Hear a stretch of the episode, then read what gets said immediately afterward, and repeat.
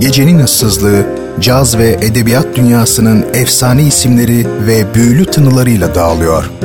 Renkli harmoniler, unutulmaz sesler, tarihe iz bırakmış şairler ve yazarlar. Artık hepsi şehrin en gerçek frekansında. Leyla Ceren Koç'la Caz Bulvarı her pazar yirmi üçte doksan üç nokta beş Radyo Gerçek'te. Caz Bulvarı başlıyor.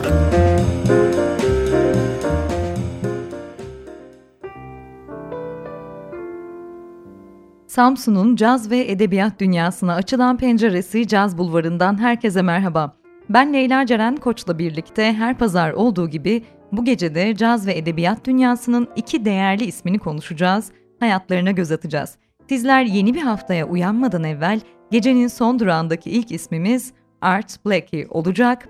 Caz dünyasının unutulmaz davulcularından ve band liderlerinden biri ve onun ardından da Türk edebiyatına kısa yaşamına rağmen derin izler bırakmış Didem Madak'ı anlatacağım sizlere. Şimdi eğer sizler de hazırsanız çok vakit kaybetmeden Caz Bulvarı başlıyor. Hoş geldiniz.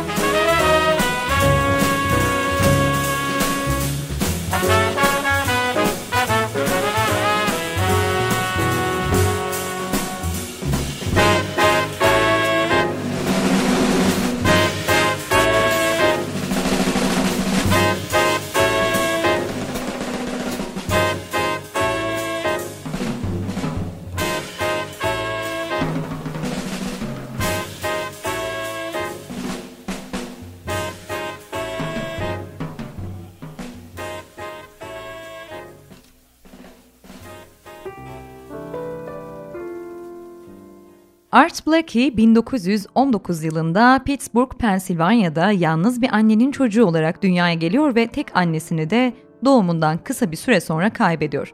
Biyolojik babası ise aslen Alabamalı, bin dokuz yüz - bin dokuz yüz on yılları arasında Pittsburgh'a göç eden bir aileye sahip Thomas Blakey. Art'ın amcası Ruby ise Fisk Üniversitesi'ne giren popüler bir Pittsburgh vokalisti ve aynı zamanda da grup lideriymiş. Art Blakey'nin çocukluğu ve çocukluğunu yanında geçirdiği aileyle ilgili çeşitli bilgiler var ve bazen bu bilgiler birbirini tutmuyor. Ancak genel olarak bir aile dostları tarafından Art ve kardeşlerinin yetiştirildiği bilgisi açık ve o kişinin vekaleten anne diyebileceğimiz Annie Perron olduğu da biliniyor. Aynı çelişkili ya da net olmayan bilgiler Blakey'nin erken dönem kariyeri içinde söylenebilir. Müzik eğitimine söylenene göre ilk olarak piyanoyla başlayan Blakey henüz yedinci sınıftayken aktif olarak müzik hayatına katılıp para kazanmaya başlıyor ve bu sıralar yine yavaş yavaş bir band lideri nasıl olunur öğreniyor diyebiliriz. bin dokuz yüz otuzlu yılların başı, başlarında ise piyanodan davula geçtiği biliniyor. bin dokuz yüz otuz üç kırk dört yılları arasında ise Art Blakey, Mary Lou Williams ve Fletcher Henderson orkestrasıyla turneye çıkmış. Yine bu yıllar arasındaki bilgiler de biraz karışık. Kimi kaynaklara göre kırk iki senesine kadar Mary Lou ile birlikte, ardından Henderson orkestrasıyla devam ettiğine yönelik bilgiler mevcut. bin dokuz yüz kırk dört kırk yedi seneleri arasında ise Art Blakey'nin Billy Eckstine'ın büyük ve oldukça ünlü grubuyla çalıştığına dair de bilgiler var. Blakey'nin dönemin caz dünyası ile iletişime geçebilmesine en büyük sebep bu grup olduğu söylenebilir. Çünkü sanatçı bu bandde Miles Davis, Dizzy Gillespie, Charlie Parker, Dexter Gordon ve Sarah Vaughan'la birlikte çalışıyor ve aynı zamanda da bebop hareketiyle böylece bir şekilde bağlantıya geçebiliyor. Art Blakey'nin hayatında Eckstine'ın grubunun dağılmasının ardından ilginç bir gelişme oluyor. Blakey'nin anlattığına göre Afrika'ya bir gezi düzenliyor ve sadece üç ay kalmak için gittiği Afrika'da Blakey tam iki buçuk sene yaşıyor. Blakey'nin bunun sebebinin ise halk arasında yaşamak ve davullarla ilgili de daha fazla bilgi edinmeyi amaç edindiğini söylemiş. Bu arada Blakey'nin bin dokuz yüz ellili senelerde pratikte bir Müslüman olmaktan vazgeçerek ismini Abdullah bin Buhanya adını alıp tam olarak gerçek bir Müslüman olduğu biliniyor, ancak sahne için kariyeri boyunca yine Art Blakey ismini kullanmış sanatçı. Şimdi Art Blakey'i caz tarihine altın harflerle kazıyan grubu Jazz Messengers'tan güzel bir eseriyle sizleri baş başa bırakıyorum. Thank you.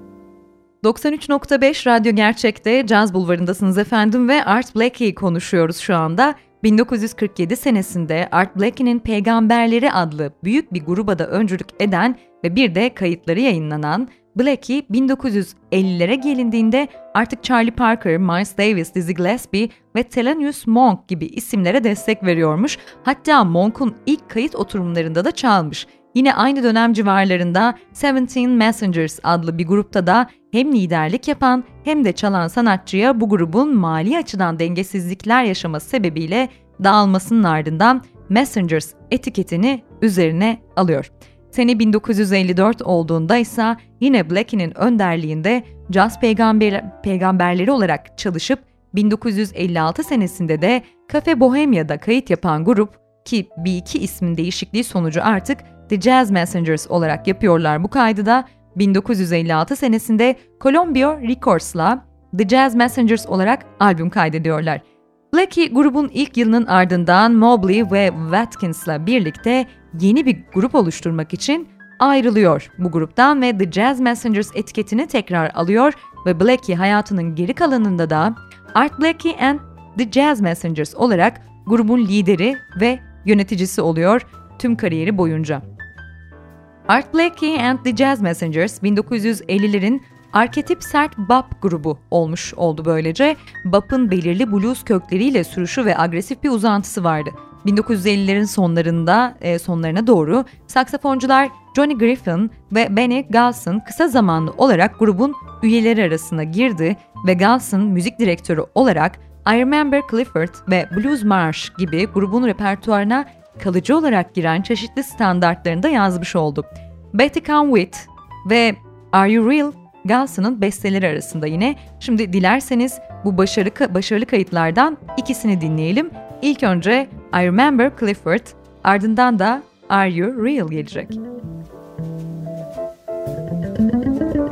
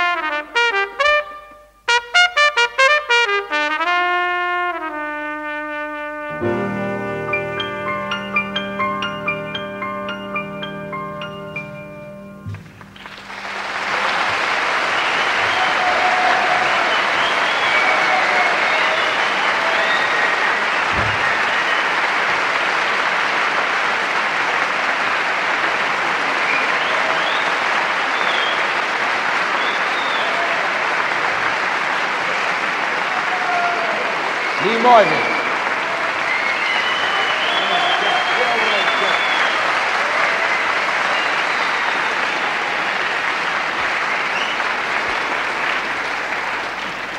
Caz Bulvarı devam ediyor.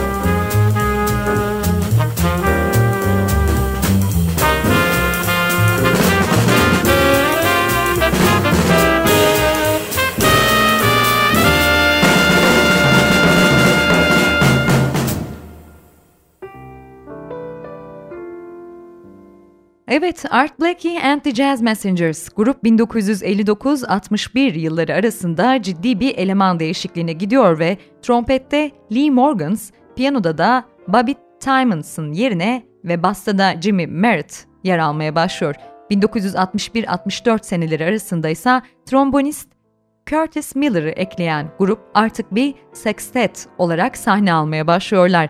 Jazz Messengers gençler için de ciddi bir keşif alanı oluşturmuş bu arada. Grupta dönem dönem gaziler olduğundan her yeni Messengers için ciddi bir deneyim alanı da oluşturuyor ve katılan genç sanatçıların özgeçmişleri adına da oldukça önemli oluyormuş. Öyle ki Lee Morgan, Benny Golson, Wayne Shorter, Freddie Hubbard, Bobby Timmons, Curtis Fuller, Chuck Mangione, Keith Jarrett, John Bracken, Woody Shaw, Wynton Marsalis gibi pek çok Messengers mezunu kendi başına adeta birer caz yıldızı olmaya da devam ediyor ilerleyen yıllarda. Art Blakey sonraki dönem kariyerinde de yine sürekli değişen Messengers üyeleriyle yüzlerce albüm kaydetmiş, yalnızca bin dokuz yüz yetmişli yıllarda füzyon cazın getirdiği bir etken olarak da elektronik piyano gibi enstrümanları dahil etme girişimlerinin ardından, ki bu dönem biraz Messengers ve Blakey için zor geçiyor, bin dokuz yüz seksenlere gelindiğinde grup yeni bir akımla canlanmaya başlamış. Bu dönemde de grubun trompetçisi Wynton Marsalis, grubun aynı zamanda da müzik direktörlüğünü de üstlenmiş. Marsalis'in ayrılmasından sonra bile Blakey'nin grubu Johnny O'Neill, Philip Harper ve Terence Blanchard ve Donald Harrison ve Kenny Garrett için kanıtlayıcı bir zemin olarak devam ediyor. bin dokuz yüz seksenlerin sonuna kadar aynı grupla devam eden Blakey ve Messengers'lara ilerleyen dönemde Blakey'nin sağlık problemleri nedeniyle ikinci bir davulcu olarak Ralph Peterson Junior katılmış. Bu arada Blakey'nin Sur, e, sorunu duyma problemi ve söylenene göre de inatla işitme cihazı kullanmayı da reddediyor. Çoğu zaman içgüdüyle ve titreşimlere göre çalıyormuş. Ancak bazı grup arkadaşlarının söylediğine göre de Blakey bu durumunu biraz keyfi kullanmış bir yerden sonra. Yani bir kulağı duymasa bile diğerinin iyi duyduğunu, işine geldiği zaman duymadığını, önemli bir mesele olduğundaysa mesela para gibi, İşte o zaman her şeyi çok iyi bir şekilde duyduğunu söylüyorlar. Öyle ya da böyle Art Blakey ve The Jazz Messengers, yani Blakey'nin peygamberleri, caz dünyasına inanılmaz insanlar kazandırmış ve ciddi anlamda caz müzisyenlerinin kendini kanıtlama zemini olmuş. Ve Blakey Temmuz bin dokuz yüz doksanda son performansını gerçekleştirmesinin ardından yine bin dokuz yüz doksan Ekim ayında akciğer kanseri sebebiyle yaşama gözlerini yummuş.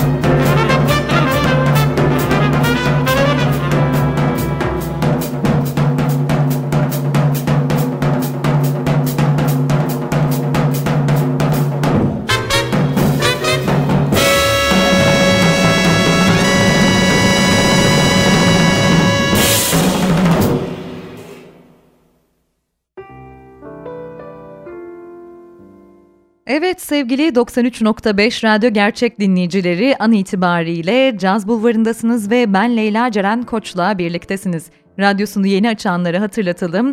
Art Blakey'den bahsettik geçtiğimiz dakikalarda, şimdi ise edebiyat bölümümüze geçiş yapıyoruz ve haftanın konuğu Türk edebiyatının, şiirinin en başarılı, en ruhlu ve şahsına münhasır isimlerinden biri Didem Madak'ı anlatacağım sizlere.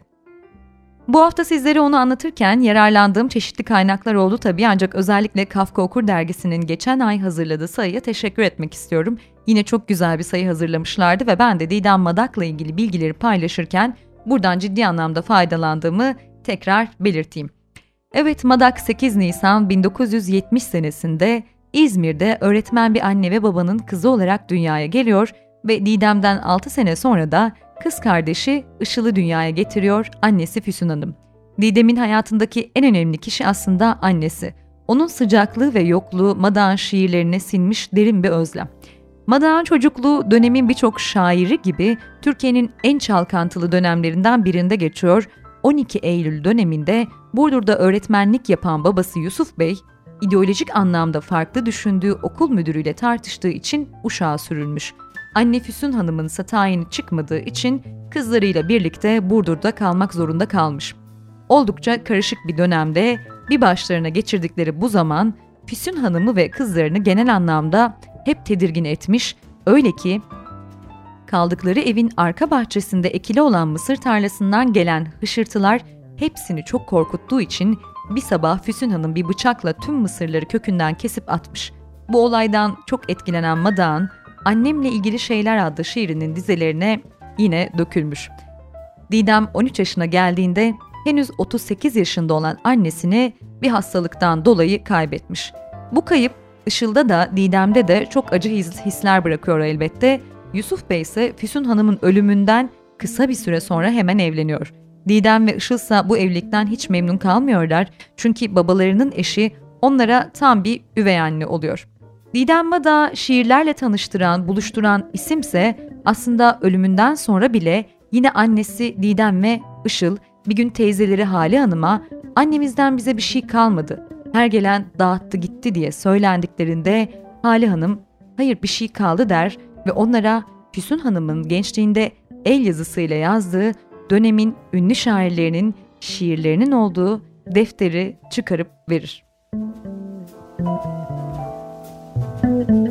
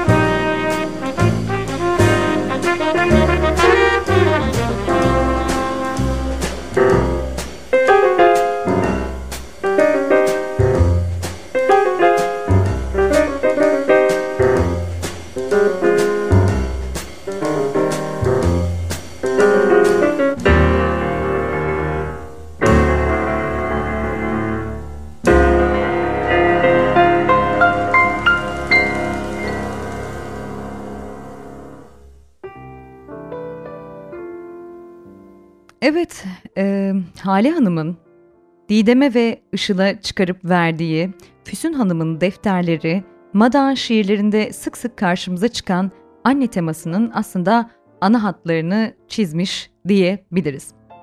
Didem Madak'ın genç kızlık ve üniversite yılları ise yine belli bir bunalım süreciyle geçiyor aslında. Aslında Didem Madak dokuz Eylül Üniversitesi Hukuk Fakültesine başlıyor.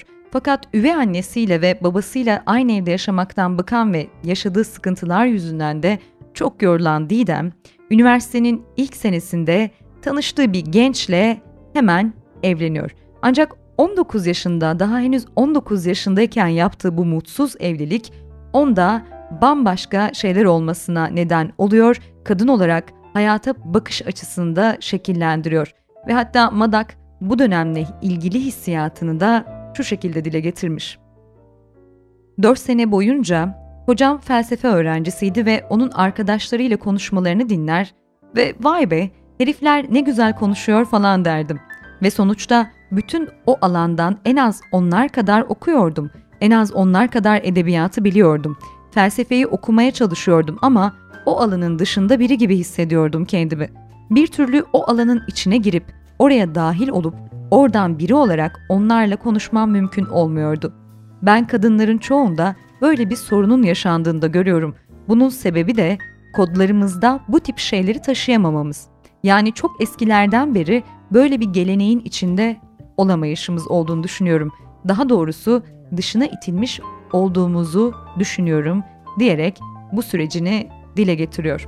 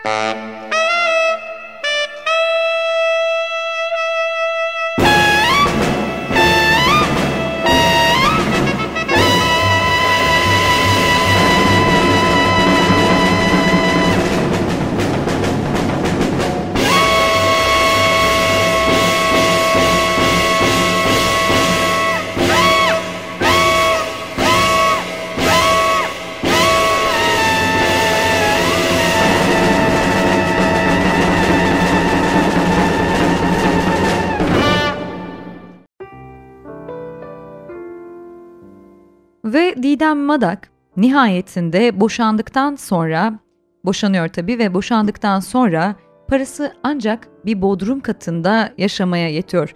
Ve buradaki rutubete dayanabildiği sürece, buradaki umutsuzluğa, buradaki belki de karanlığa katlanabildiği sürece aslında buranın şiir yazmak için çok da uygun bir alan olduğunu söylüyor.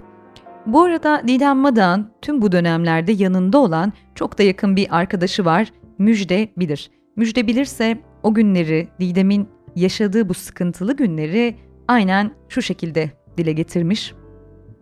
Soğuk bir kış akşamı ilkokula giden oğlumu henüz yatırmıştım.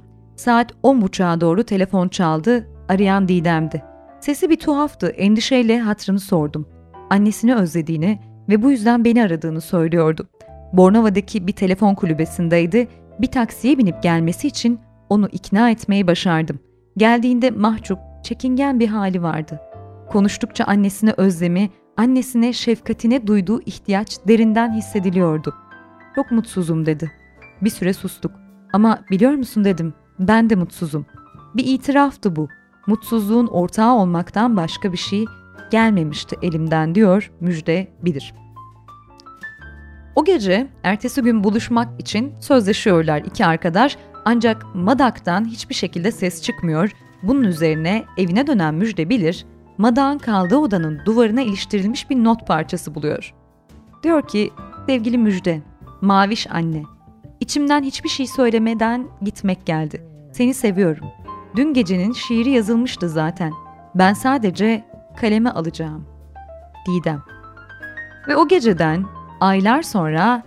E, Yani o geceden sonra aylarca ortadan kayboluyor Madak ve sonra yine bir gün aylar sonra ortaya çıkıyor ve Müjde Bilir'in tekrar yanına geliyor. Çantasından çıkardığı iki sayfalık kağıt parçasını ona veriyor ve bu kağıt parçası dediğim şey ise Mutsuza Kim Bakacak? Müjde Bilir'e adlı bir şiir. O gece konuk olduğu Maviş Anne'nin evinde karşısına çıkan her şey Madak'ın bu şiirine zaten yansımış.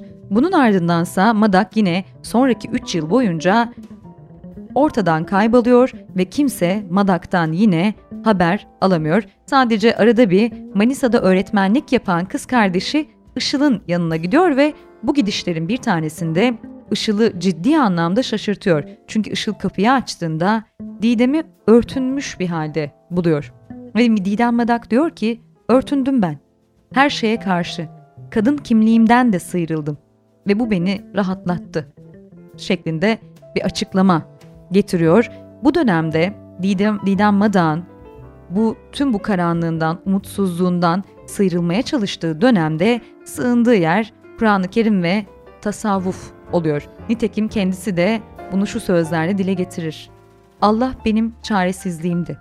Artık konuşabileceğim kimsem kalmadığı için konuştuğumdu.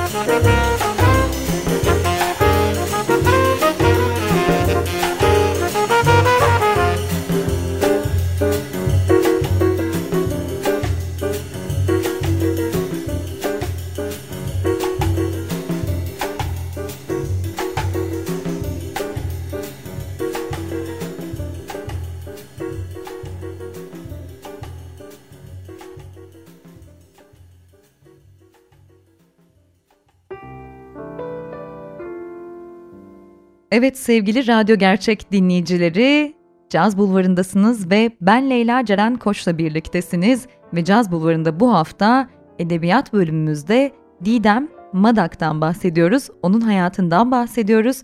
Radyosunu henüz açanlar için kısa bir hatırlatmayı yaptıktan sonra devam edelim.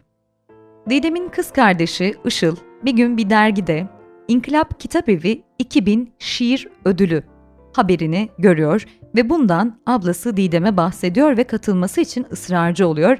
Ancak e, Didem bu haberle ilgilenmiyor ve bunun üzerine Işıl tüm şiirlerini bir dosyada topluyor ve Grapon Kağıtları adlı bu dosyayla birlikte Didem Madak'a yarışmaya aslında başvurdurtuyor Madak'tan habersiz. Ve Madak bu yarışmayı kazanmış oluyor. İstanbul'daki ödül törenine gitmeden kısa bir süre önce şair ve avukat bir adamla tanışıyor bu arada internet ortamında. Edebiyat ve şiirden bahseden bu adamdan Madak ciddi anlamda etkileniyor. Onunla Manisa'da bir kafede buluşuyor ve günün sonunda genç adam o günle ilgili bir şiir yazmalarını öneriyor. İkinci buluşmalarında ise önce genç adam şiirini ortaya çıkarıyor. O sıkılmış oradaki meraklı garsondan ve kafeden bahsetmiş şiirinde. Sıra Didem'e geldiğinde ise çantasından kareli metot defterini çıkarıyor ve "Siz aşktan ne anlarsınız bayım?" şiirini okuyor. Bunun ardından Didem Madak İstanbul'a ödülünü almaya gittiğinde ise, bu arada hala kapalı kendisi, teyzesi Filiz Hanım'ın önerisine uyarak her şeye karşı örtündüğü örtüyü çıkarıp Madak bir nevi artık kadın kimliğiyle de barışıp törene bu şekilde katılıyor. Ve ödül aldığı eseri Gramofon Kağıtları'nın arka kapağına "Bu kitapta yer alan şahıs ve mekanların gerçekle alakaları tamdır.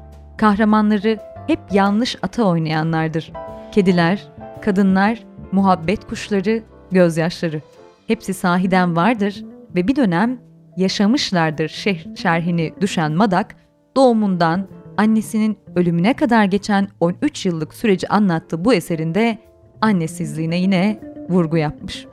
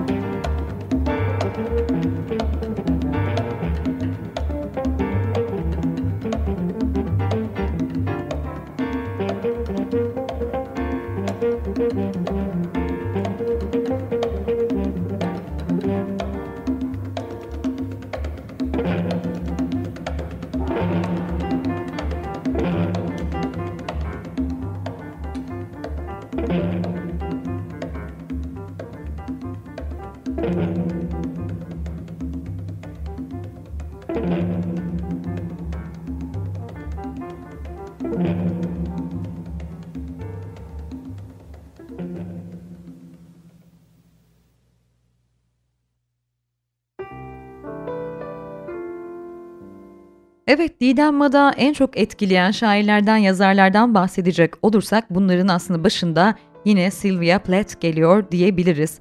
Çünkü Plath gibi, Plath de biliyorsunuz on yaşında babasını kaybetmişti ve isyancı bir kadın ruhunun tutumu vardır hep şiirlerinde ve eserlerinde. Madak'ta da biraz bu anlamda gelişme oluyor ve şiirinin en önemli temalarından biri de ölüm oluyor. Ve Madak'ın her daim aklının bir köşesinde kalıyor. Yaşamına son verme ve devam etme arasında kararsızlıklar yaşasa da tercihini ikinciden yana kullanıyor. Bu arada gramofon kağıtlarından sonra yazdığı tüm şiirleri Müjde Bilir'le birlikte bir dosya haline getiriyorlar ve Madak yakın dostuna tüm samimiyetiyle diyor ki, Türk şiiri kökleri derinlere uzanan saçaklı, dallı budaklı büyük bir ağaca benziyor. Benim şiirim o ağacın eteklerinde bir ayrık otu. Müjde Bilir ise son kez şiirlerine bakıp bakmaması konusunda dostunu uyarma ihtiyacı hissediyor tabii ki ve özellikle noktalama işaretleri konusunda da Didem Madak da Müjde'ye hak verse de o diyor ki benim şiirim hep acemi kalacak. Ahlar Ağacı adını verdiği kitabının yayımlanmasından uzunca bir süre sonra bir gün bir röportajda yaptığı bir söyleşide ise şiiriyle ilgili düşüncelerini şu şekilde dile getirmiş. Benim şiirimi şiir yapan şey hatalarım, kusurlarım ve beceriksizliğimdir. Saman alevi gibi parlayıp sönen imgelerdir. Okuduklarında şöyle düşünecekler. Bu şiir değil ama nedense yine de şiir. İşte bu yüzden Didem Madak kendisini şiir ustası değil de şiir hastası olarak adlandırmış. Daha önce biliyorsunuz bahsettik. Didem Madak hukuk fakültesine girmişti ancak tabii ki bu fakülteyi yarıda bıraktı, bitiremedi. Ancak bu yıllarda yarıda bıraktığı hukuk fakültesini bitiriyor Madak ve son kitabı Pul Biber Mahallesi'ne ilham olan kule dibinde bir mahalleye taşınıyor ve bir de ev arkadaşı oluyor ve bu süreç içerisinde tüm bu mahallede yaşadıklarını biraz daha dışa dönük ve yaşamla barışık olduğu bir eser haline getiriyor Pul Biber Mahallesi'ni. Bu arada avukatlık yapmaya da başlayan Madak, şair ve kadın olma konusunda bir adım daha öteye gidiyor ve diyor ki ben kadın olmakla pek övünürüm. Yazdıklarımda kadınca falan derlerse övgü kabul ederim. Kendimi bir kadın olarak çok savaşçı hissediyorum. Bununla da gurur duyuyorum. Pul Biber Mahallesi'nin en kahraman kahramanı da Zeyna'ydı zaten der ve Zeyna da bu arada kendisinin kedisi. Evet, şimdi kaldığımız yerden devam edeceğiz. Ancak öncelikle bir Art Blakey ve The Jazz Messengers eseri daha dinleyelim. Ardından dediğim gibi Madak'ın hayatına ve şiirlerine göz atmaya devam.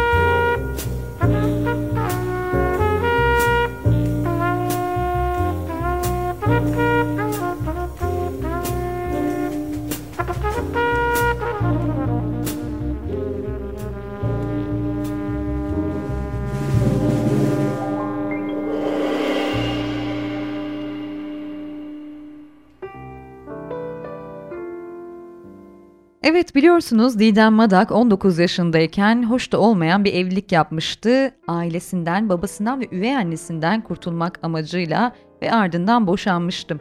Madak'ın ikinci evliliği ise çok enteresan bir şekilde gelişiyor. Bursa cezaevinde siyasi bir suç nedeniyle yattığı on yıldan sonra özgürlüğüne kavuşan Timur Çelik, hayranı olduğu ve ezberlediği "Siz aşktan ne anlarsınız bayım" şiirinin sahibi Madak'la İstanbul'da bir gün tesadüfen karşılaşıyor. Bu sıralarda yıl iki bin beş.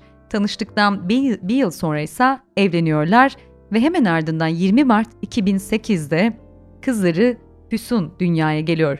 Müjde Bilir'in deyişiyle ise de bir Füsun'dan başka bir Füsun'a evriliyor Didem Madak bu süreçte. Madak genel olarak her ne kadar şiirlerinin bir sınıfa sokulmasını istemese de edebiyat otoriteleri onun şiirlerinin zaman açısından garip şiirinin sevecenliğini içermekle beraber ikinci yeninin karamsarlığına daha yakın olduğunu da düşünmüşler.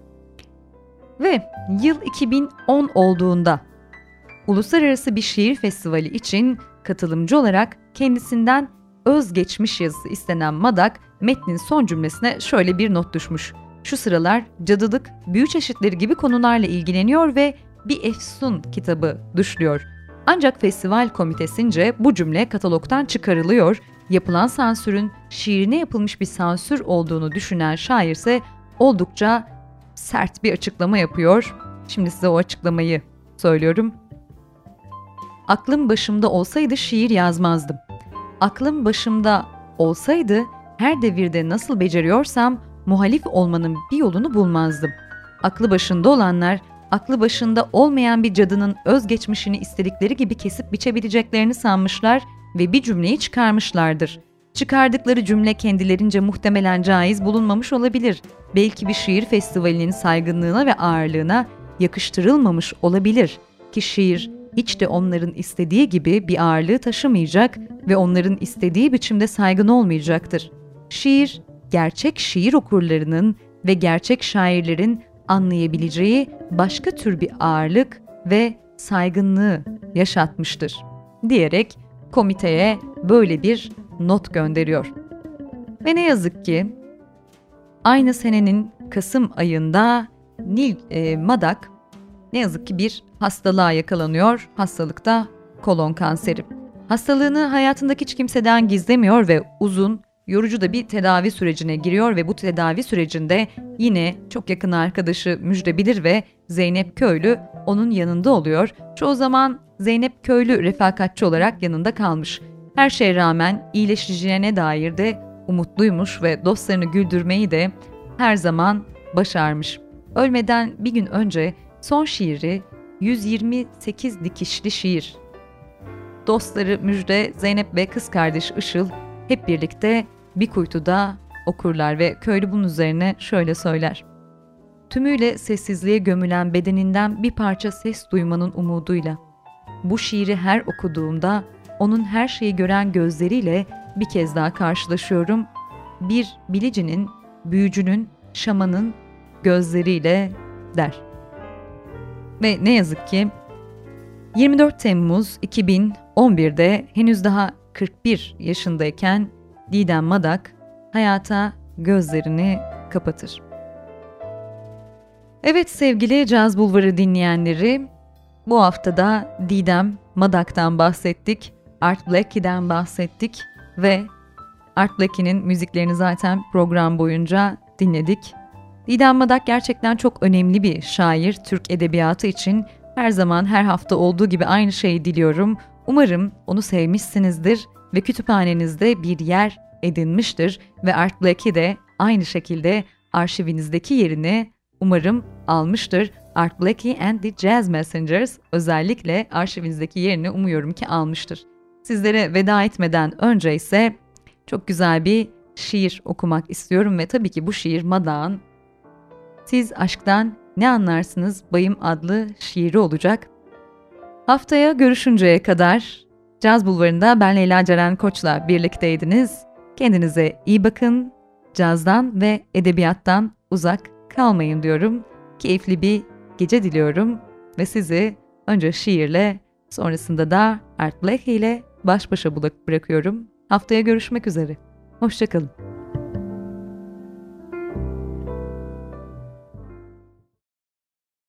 Çok şey öğrendim geçen üç yıl boyunca. Alt katında uyumayı bir ranzanın, üst katında çocukluğum. Kağıttan gemiler yaptım kalbimden ki hiçbiri karşıya ulaşmazdı. Aşk diyorsunuz. Limanı olanın aşkı olmaz ki bayım. Allah'la samimi oldum geçen üç yıl boyunca. Havu dökülmüş yerlerine yüzümün büyük bir aşk yamadım. Hayır, yüzüme nur inmedi. Yüzüm nura indi bayım. Gözyaşlarım bitse tesbih tanelerim vardı. Tesbih tanelerim bitse gözyaşlarım. Saydım. İnsanın doksan dokuz tane yalnızlığı vardı. Aşk diyorsunuz ya, ben istemenin Allah'ını bilirim bayım. Çok şey öğrendim geçen üç yıl boyunca. Balkona yorgun çamaşırlar asmayı ki uçlarından çile damlardı. Güneşte nane kurutmayı. Ben acılarımın başını evcimen telaşlarla okşadım bayım. Bir pardüsüm bile oldu içinde kaybolduğum. İnsan kaybolmayı ister mi? Ben işte istedim bayım. Uzaklara gittim. Uzaklar sana gelmez. Sen uzaklara gidersin. Uzaklar seni ister. Bak, uzaklar da aşktan anlar bayım. Süt içtim, acım hafiflesin diye. Çikolata yedim bir köşeye çekilip zehrimi alsın diye. Sizin hiç bilmediğiniz, bilmeyeceğiniz ilahiler öğrendim. Siz zehir nedir bilmezsiniz. Zehir aşkı bilir oysa bayım. Ben işte Miraç gecelerinde bir peygamberin kanatlarında teselli aradım. Birlikte yere inebileceğim bir dost aradım. Uyuyan ve acılı yüzünde kardeşimin bir şiir aradım.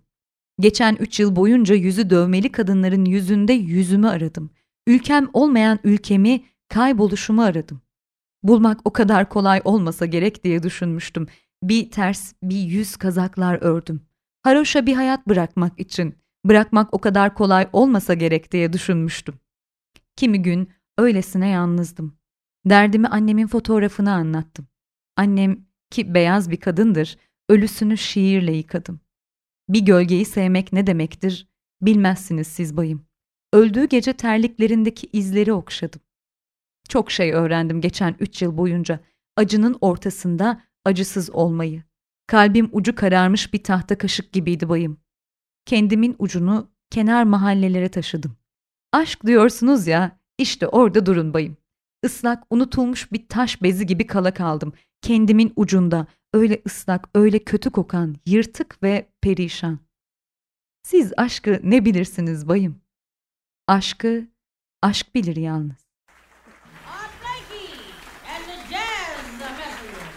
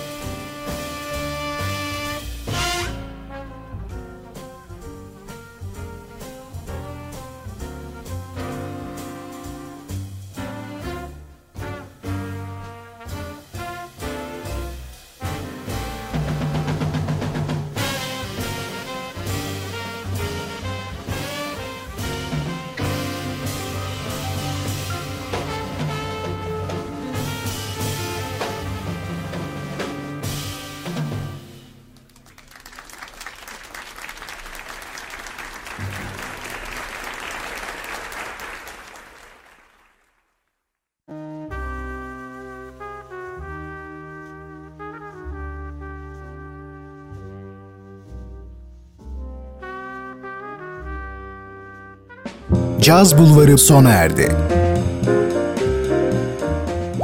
Bu program hakkındaki düşüncelerinizi dinleyen et radyogercek nokta com adresine mail atarak bize ulaştırabilirsiniz.